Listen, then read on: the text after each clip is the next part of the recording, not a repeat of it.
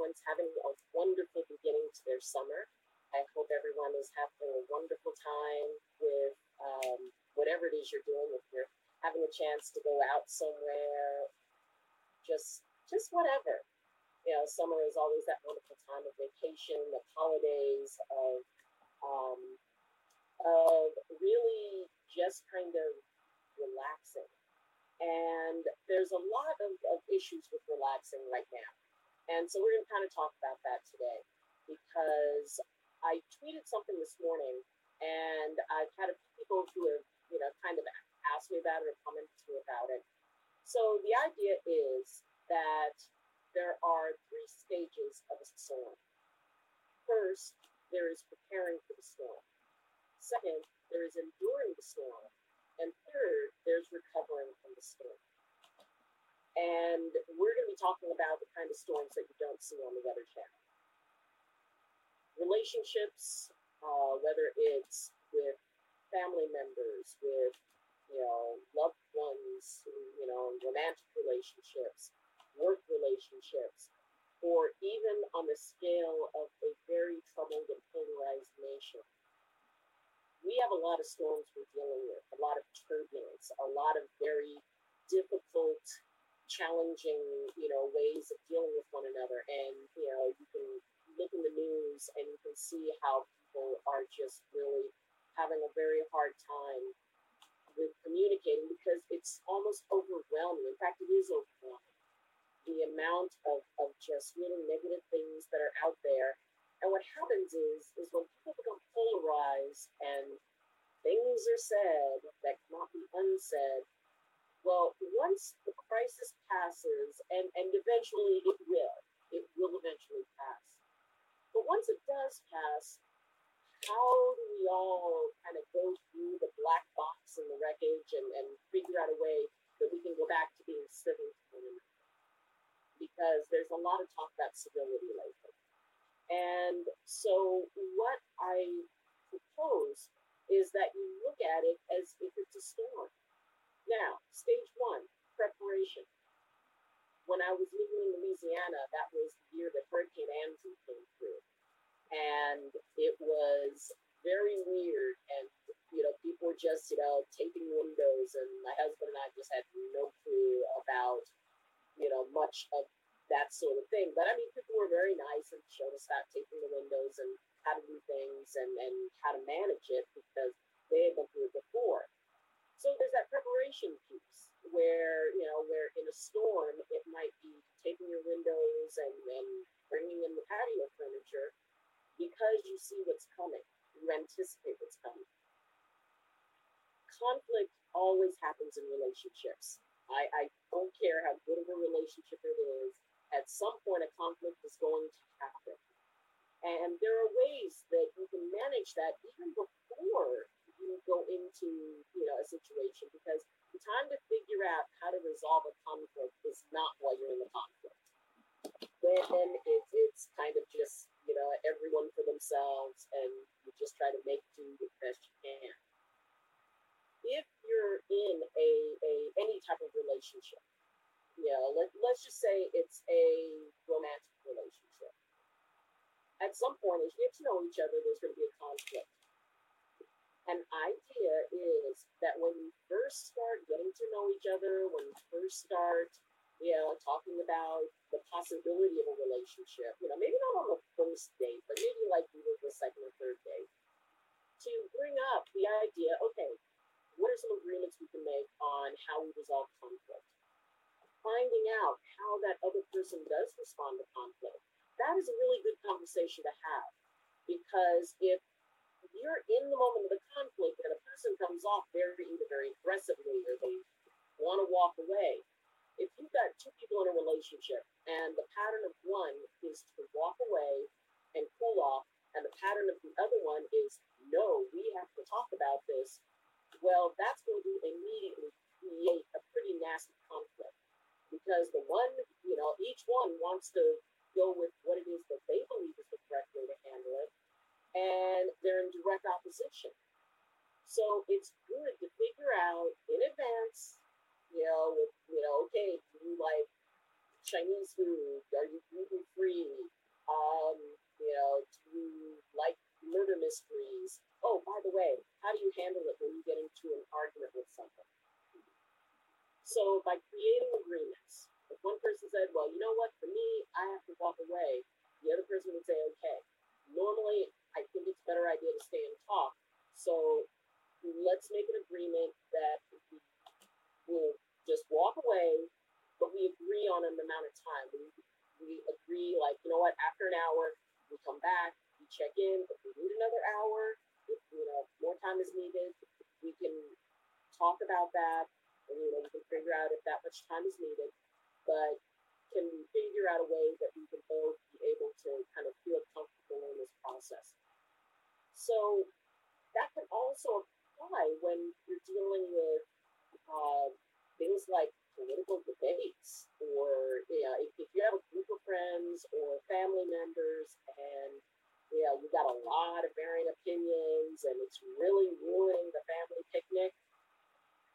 That's also a, way, a, a storm you can prepare for by saying, you know what, if, every year you know, Aunt so and so or Uncle so and so decide that they want to just get on their soapbox, you can have a discussion and say, okay, this year we're going to make some agreements. The agreement is that we will not discuss politics, we will not discuss whatever it is that is the triggering event unless everyone agrees that we can do this okay. Yeah, if two people want to discuss it and they want to go off by themselves and discuss it quietly, okay. But it's not something that the entire group is going to get involved in because you're there for fun. You're there to spend time together. You're there to look at picture albums or, or whatever. So agreements are just vital tools in being able to prepare for any type of a storm. Uh, let's say the storm is a volatile work situation. You know, maybe there might be layoffs, there might not. And you know, we don't know what's coming up, and you know, people are feeling very insecure. So you can prepare for that storm too. You know, if you feel that your job may be at risk and you kind of need that, well, it's a good time to update your resume and look around, start asking around in fields that you want. Maybe this is a perfect time for you to change fields and be able to move into something maybe that you've always wanted to do. You know, it, it doesn't have to be a bad thing because maybe it's that time that you know you can be able to step up and do something that really excites you. Or if you want to stay consistent, start looking around for other jobs that are similar to what you're doing if, if you really like what you're doing. But by occupying yourself with something that can lead to something positive and take away the uncertainty, that can do a lot to help to lower that stress level for when that moment happens, if that moment happens, so that you can be able to manage it and come from a place of choice. You know, if, something comes out of the blue and it's like, oh my gosh, there's a layoff, and yes, sometimes there's no warning for those. At that point, you just do the best that you can, and you know, it's always good to have a few little, you know, irons in the fire and a few ideas as to, well, if this if, if this wasn't going to work out, what else would I like to do? And it can actually be something that can be very empowering. And the whole idea is when you're in a situation where you're heading into a storm, what you want is to feel empowered. You don't want to feel helpless because that only gets you just sucked into the, the emotion and then the fear and, and all the craziness of it, and you get sucked into other people's crazy too. So make sure that if it's a situation where you can figure out, okay, what is the plan in case X happens. And that's always a good idea. Yeah, how do we have an argument? How do two people communicate that things are not okay? You know, the phrase I would use with people is we need to talk. And anybody who knows me knows that I come up and you know say, you know what, we need to talk. Then usually it's it's kind of a serious thing. But what I want to do is I want to communicate. I don't want to come in and say, you know, doggone it, you did this and da da da da and call you out in front of people. No, because that does not that does not get anybody what they want. Ill managed conflict has no limit. When you have a conflict and something is happening and something is going on, and people are coming from their emotions, they're coming from their fear, they're coming from maybe some old stories. What happens is that it creates a situation where it's not going to be positive, where there is no positive outcome. So, as we look at, you know, the preparation piece, preparation for these types of events are, are crucial.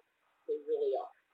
And by saying what the rules are, what the agreements are, what the boundaries are, if everybody knows them, then we're okay. Now, let's talk about the other piece let's talk about the second part, enduring. Once the storm hits, the storm hits. The preparation is done. Whatever preparation you didn't have or you didn't do, well, that's just, you know, that's just out. So the idea is to be able to have a creative way of doing something. And then when the process starts, it goes on automatic. Now, it may be in a relationship. It could be that, okay, in your preparation, you agree that not, you know, go at each other or, or whatever your agreement is. Everybody goes to separate rooms. And then when that happens, you know, everybody goes to the separate rooms, but then some point you come back and talk. Now, the aspect of enduring means that you stay balanced, nobody panics, and you stay in that space of cooperation. You both remember that the goal is a meeting of the minds. The goal is that you will suddenly, you know, that you'll feel better about what's going on. So make sure that you have that as your fallback. Because if you have some agreements that can help you to go through that endurement period, because you know maybe things are said, maybe things aren't, maybe you know it's it's a disagreement that's very heated. It's your it's the agreements that help you work through the discipline. And if somebody starts kind of going outside, you know, just it's like okay, remember we agreed to this. Are we still both all in agreement, or do we need to walk away few more minutes? So make sure that you get yourself set on what it is that you need. You know, it's sort of like when a hurricane's coming. Make sure you have everything you need because when it hits, you're just going to be stuck there. You don't know how long the storm is going to last. You know, we don't know how long the storm is going to last, you know, with all the stuff going on. But we know it'll end.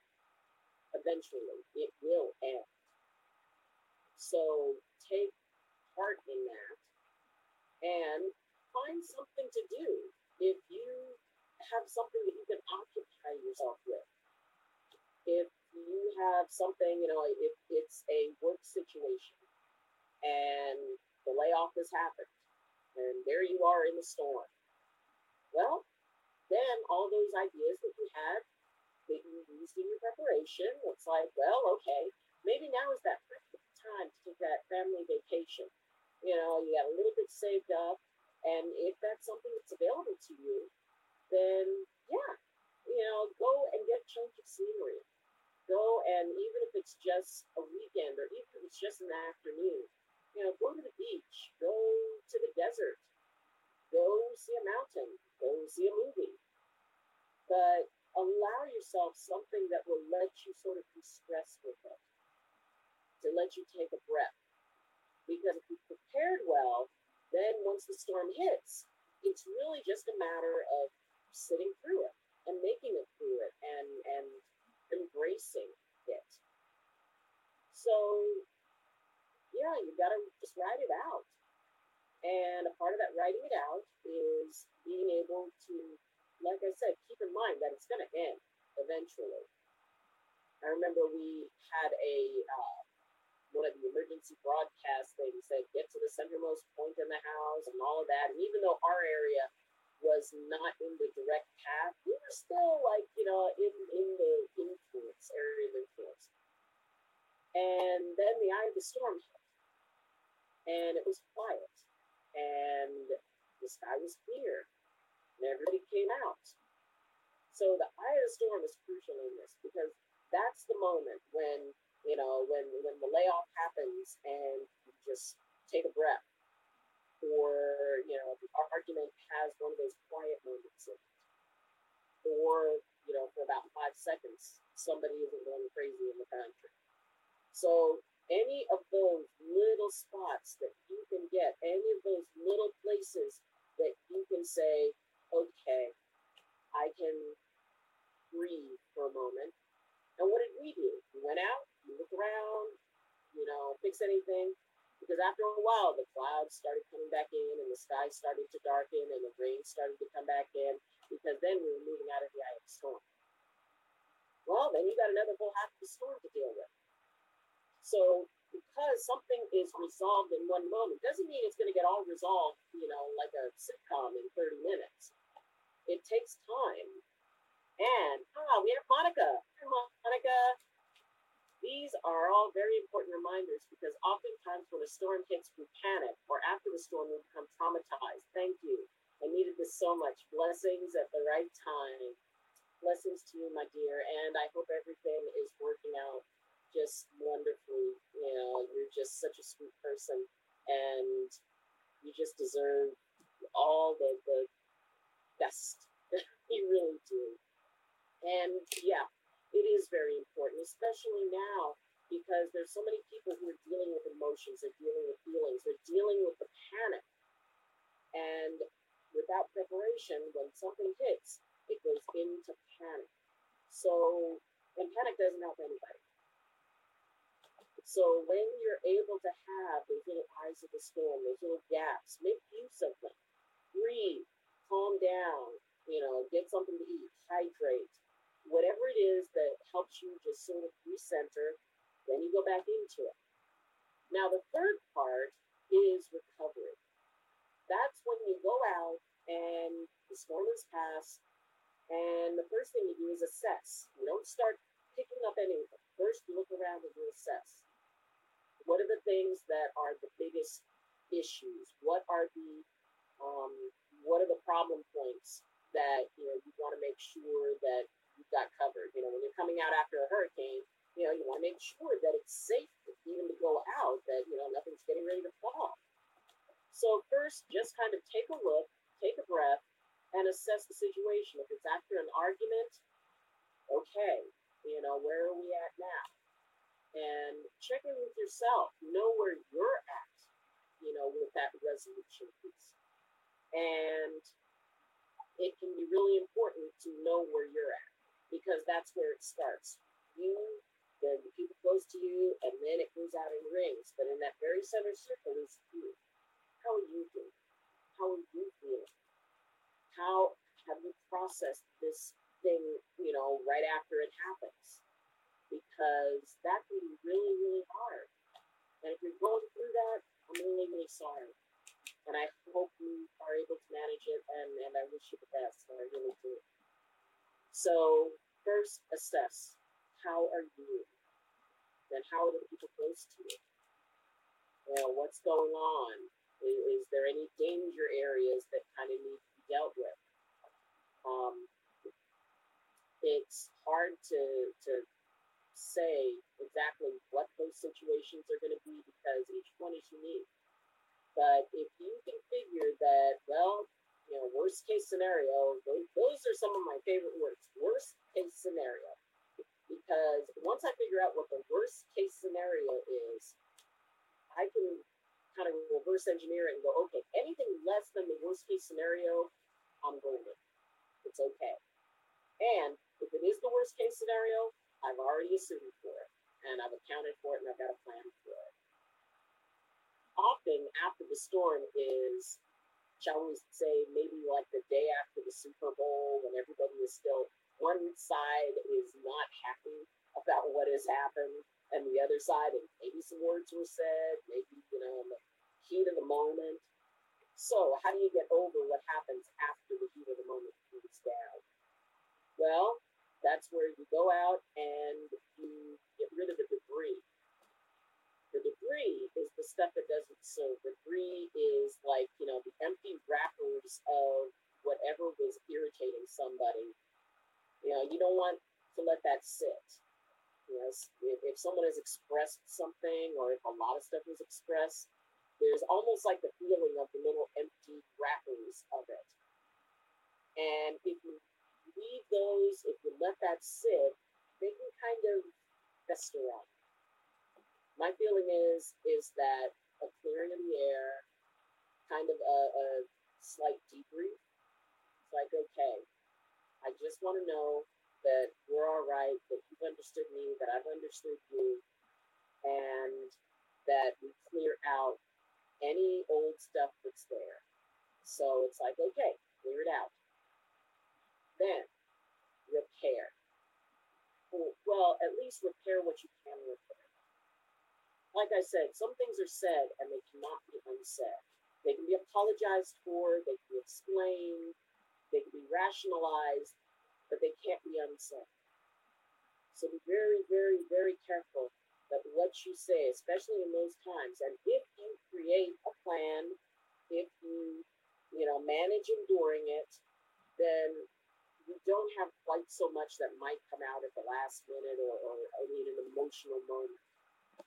So repair what you can. You know, I'm, I was upset when I said that, and I'm really sorry. And what can we do to help make that okay? And or maybe it can't be made okay. That's where you repair what is possible to repair. Some things are just going to be nope, nope. That's that's you know it goes under agree to disagree, or maybe you know maybe it's just that's that one little thing in the relationship that gets put in a box, put on the shelf, and it's like all right, we get it. That's going to be there, and at some point it will fade away, but not right away. And it may mean the end of the relationship but that would also be part of resolving it. You know, in some ways, if you end a, if you end something that is not healthy, if you end a relationship that really isn't working, that is a form of repairing. It's repairing each person, each participant. Because if you're fighting to maintain something that really doesn't have enough in it, you know, everything has good points. And everyone has both light and shadow.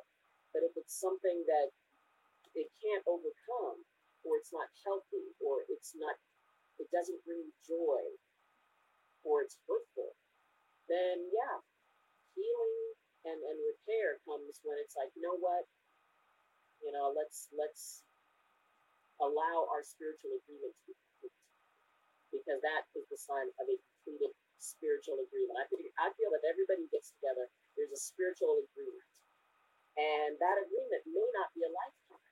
You know, losing a season or a lifetime, that's the time you spend with people. So maybe it wasn't meant to be forever, but it can end in a very civil way. It can end in a balanced way. So whatever it is that you can repair, then you do. The absolute most important thing is to remember the lessons you learned from the storm. What worked? What didn't? When you were enduring, what was the thing? Oh man, I really, man, I really should have had this place. You know, did you have all the tools you needed to do the repair work? So, as you look at the whole experience, you can study it, learn better, and what that leads to is the next storm that's coming, because there is another storm coming, that one can be managed better based on what you learned from the last season. And it's a good thing to think about the storms, to talk about the storms, to talk about how each person resolves difficulties, to talk about, okay, we are dynasty politically and how can we still make this an okay relationship? How can how can we still get together and go bowling in a group and not have this be weird? So wrong with a storm. A storm just means a whole bunch of stuff has changed. there's a and it's stuff that often is really beyond anybody's control.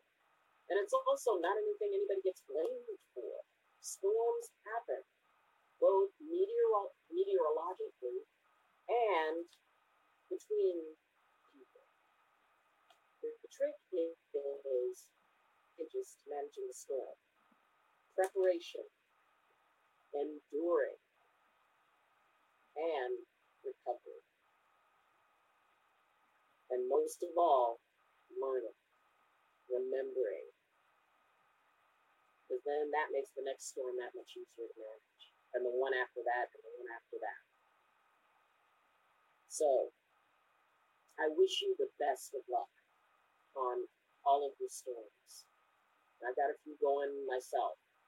And I remind myself storms always pass. The sun always returns. It's always going to be a sunny day again. And then after a while, it's going to be raining again. That's just how life works. It's how we work. It's how the world works.